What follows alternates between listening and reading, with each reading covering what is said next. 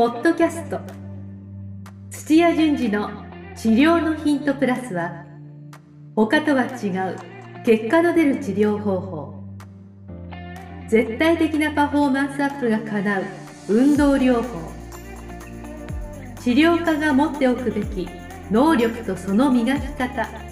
などについて土屋順次がリスナーの皆様からのご質問に直接お答えする番組です。本物の治療に挑戦する日本オランダ都市療法協会がお届けします。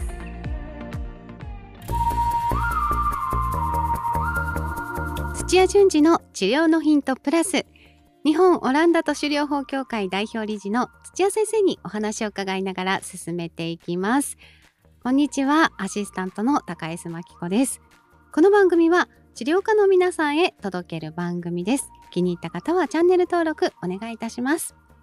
それでは土屋先生今日もよろしくお願いします。はい土屋です。よろしくお願いします。はい土屋先生忙しいですか？まあおかげさまであの忙しく、うん、あの走り回ってます。ねなんかこうちょっと寒くなるとこう季節が変わると、はい、やっぱりこう、はい、節々痛いなとかそういうなんか患者さんとか増えそうですものね。忙しくなりそうなイメージです。あまああの訴える方結構いますね。はい、今特に本当急に気温が下がってきたのであの痛いっていう方多いですね。うんぜひぜひぜひそういう方をね癒してほしいなと思います。はい頑張ります。はい、はい、今日の質問です。はい。こんにちは脱サラして柔道整復師を目指し30歳で専門学校に通い始めましたはいやる気のある方ですえなんとか知識は身につき始めた頃なのですがオランダ都市を知り方向転換できないかと模索しているところですあと2年頑張って卒業してからオランダ都市を学ぼうかもう割り切って今気持ちの熱いうちにオランダ都市の世界を学ぶか迷っていますということでいただきました。はい、はい、すごく前向きですね。そうですね。年齢関係なく、はい、あの新しいことを始めるという意欲のある方ですが。はい、先生いかがでしょう、いや今から学ぼうとしても知識が足んないんで、はい、あのま まずはちゃんと柔道整復師取ってください。はい、なるほど。はい、あのオランダ本国では理学療法士の資格取った後の卒業コース大学院なので、えっと今オランダ都市まああの始めたとしてもね解剖とかね医療の医学の知識が全然足らないんでついていけないです。はいそうですよね。はい、あの院のコースなんですもんね。はい、理学療法士じゃなくても、まあ柔道整復師として学んでても大丈夫なんです、ね、あ、大丈夫。そこは過去にもう何人もいらっしゃいますし、で、はい、脱サラした人は全然30代はあのすごくあの若いですから、50代で脱サラした人も来てますから全然大丈夫です。えー、すごい、すごくあのこうなんというかあの気持ちのある人ですね。じゃないとなかなかできないですよね。ねはい、そこはちゃんとこれ身につけるんだっていう熱いこう、うん、やっぱりハートとかモチベーションないと結構あの簡単には入れるんですけども、はい、一応オランダ式で評価が厳しいんで卒業は結構大変です。そうなんですね、はい、やっぱり学ぶ内容がやっぱりいつも伺ってて難しいなと思ってるんですがなかなか卒業は難しいんですね、うん、難しいです。私行ってた時はそれこそあの合格率3割4割ぐらいでしたよ。えー、だからであの2回連続して落ちるともう、はい、受けれないんですよ。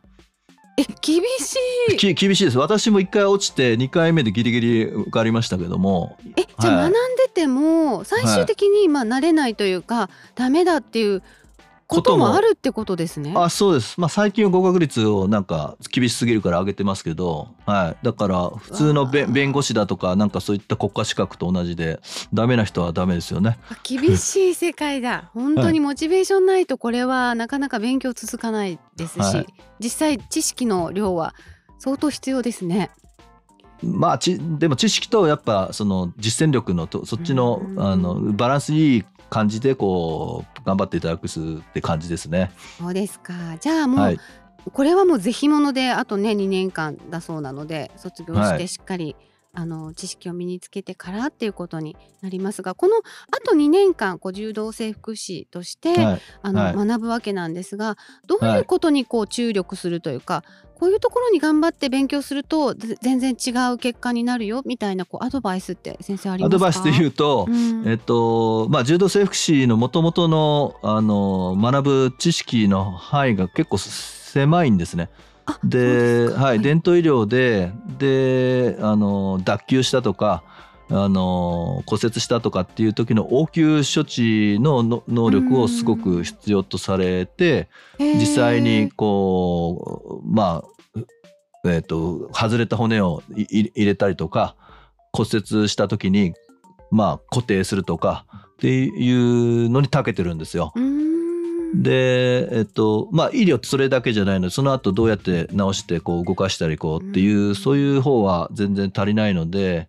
であおすすめはそのリハビリとかってことですか？はい、それは理学療師が担当するっていう感じで日本って住み分けがこうできちゃってるから、はい、強いところと弱いところがこうあるんですけども、はい。えー柔道セクシーっていうのはそういった意味ではリハビリはちょっともう全然ならないですし弱いんですけども、えーそういったあの対処療法といいますか痛みを取るとか固定するとか、あの外れた肩を治すとかっていうのにはめちゃくちゃ強いです。はい、でそういう特徴を持った人なので3年間、まあ、それを身につけ勉強してあのそのままオランダ都市始めるよりかははい。えっと、見習いではい。柔道整復師さんの方って、おあの見習いでもう働き出して OK なんですよ。え学校に通いながらですか？そうですそうです。へえであのインターンとかちいろんな名前言いますけども、で体触ることを許されるのであもちろんそういった柔道整復師さんがいるところですよ。指導を受けながら、うんうん。あのそこでもう施術を少し始められるのでもう、えっと、2年目3年目の時に現場に行っちゃって、はい。まあ給給料安いと思いますけどあん。の、はい、それで体を触るのを始めてもらえるとオランダに来た時にもうあの手の感触とか全然触診って言うんですけども全然違うので。であの勉強の方ではそういった解剖学をこう学んでいるとそれがママッチするわけですよなんとか筋がどこにあるっていうのもこう触ったら分かるみたいな。そういう状態を作り上げていくと身につけるのが早くなるんで。ぜひあ現現場にまず行ってください。うーん。あこれはいいあのアドバイスをねいただきましたね、なるほど。もうやっぱり現場に出るっていうのが一番のねこう即戦力になるためには必要ですもんね。そうですね、うーはい。ん。なるほど。わかりあました。あのこれは柔道セクシーで理学療師ははい。そうじゃないんで、えー、そうなんですね。もう 理学療師違うんはですね。全然違くて理学療師はちょっと事情があって、はい。えー現場のいあの実習ってあるんですけど、えー、45年前に実習が厳しくて自殺しちゃったっていう事件があってでそれを機にあんまし厳しい指導をするなっていううあの役所の方からお達しがあって今今見学なんですよ。あそうですか、はい、だからうん。見学じゃ意味ないのでだここ数年こうあの理学療師さん国家医療資格、ね、受受験して合格してこう出てくる若手の今あの45年目ぐらいまでの方は全然実践力がなくて。やっぱり見学だけだと全然その道違うなっていうのはもう、あのもう今だから実感されてる。はい、ゼロから教え直さなくちゃいけないっていう日本全国でそれが問題になってますね。はい。じゃあ柔道整復師さんはそういう意味では。現場行った方がいい。ね。理学療師は現場は行っても行かなくても同じですけど。あそうなんですね。まあじゃあ、はい。柔道整復師さんのこうねあのせっかくのこう強みを生かす、はい。あのことができるのであればそれはそれであの良かったですね。ちゃんとあの現場に出られますね。そうですね。なるほどわかりました。ありがとうございました。あのということで先生からのアドバイスとしてはもうとにかく2年間はしっかり勉強されて、はい、あそれで国家試験の合格率ははい。柔道整復師さん67割なんで頑張ってください。六ちょっと低いんですよ。低い？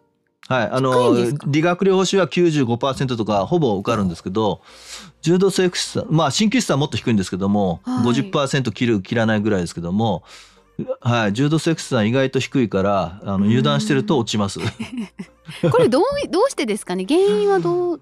うまあ勉強しない人も入ってきちゃってるのかなという気がするんですけど。いやもうこれはもうさっきね先生からも伺いましたけど、よっぽどこうねあのモチベーション高くないともう続かないお仕事ですから。そうですね。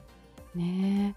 あのそういうあの生半可な気持ちだったらもうね まあでもなんか暗記物が多いからあのそういうのを、はい、あのシステシステマチックにちょこちゃかちゃかっとこうちゃんと合格するような 勉強は続けつつ現場に行った方がいいですよね。はい。ね、だそうですよ。なんか今日はたくさんのアドバイスをねいただきましたけど範囲が、まあ、あの柔道整復師さんは狭いそうなのでしっかりがっつり覚えてその強みを生かして、はい、応急処置とかのね強みを生かして、はい、であのオランダ都市にもし入った時のためにもう必ず現場に出てインターンだったり、見習いだったりとお仕事をしながら学びをぜひ進めていっていただきたいなというところでよろしいですか？はい。お待ちしております。はい、土屋先生が待ってますので ぜひ頑張ってください。はい、はい、土屋先生ありがとうございました。はい。ありがとうございました。番組では皆さんからのご質問お待ちしております。理学療法士や柔道整復師鍼灸師としてご活躍の皆さんオランダ療法をオランダ都市療法を本格的に学んでみませんか？ぜひ新しい道を一緒に探していきましょう。ホームページから土屋先生に気軽にご質問をいただけます、えー、ぜひ番組、えー、への感想もお願いいたします。そしてチャンネル登録もよろしくお願いします。土屋順次の治療のヒントプラス日本オランダ都市療法協会がお送りしました。それではまた来週。